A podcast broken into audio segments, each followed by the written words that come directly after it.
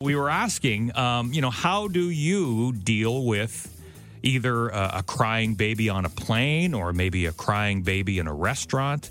Uh, for me, I, I just I don't worry about it. I'm just Yeah. like ah, I feel bad for the parents. Yeah, I feel bad for the parents, and too. otherwise, uh, it's not that I don't get frustrated or anything. Yeah, yeah. but I just suck it up Yeah, and just I exactly. bury it inside. That's what you do. and then I take it out uh, elsewhere.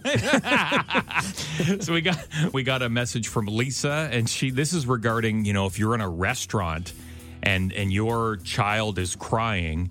Uh, she said, "I'm with Luke. Crying babies on a plane or in a restaurant is normal. Anyone who thinks they can approach you about it is treading on thin ice." Like the parents don't know their little one is already upset. Of course, the parents know that, but Yeah. what are you going to do? Yeah. you can't can't do anything. Yep.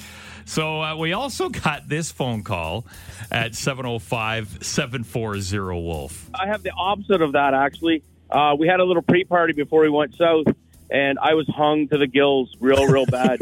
and uh, I'm on the flight, and there's this cute as a button little girl. She was probably about two years old. She was the happiest. She played. She was just pounding on my seat, and you know had little cars. Was playing on the top of the seat. And my head was pounding. so it was like the exact opposite. She wasn't crying or anything. It was just she was so happy-go-lucky, and I was I was not in a good place.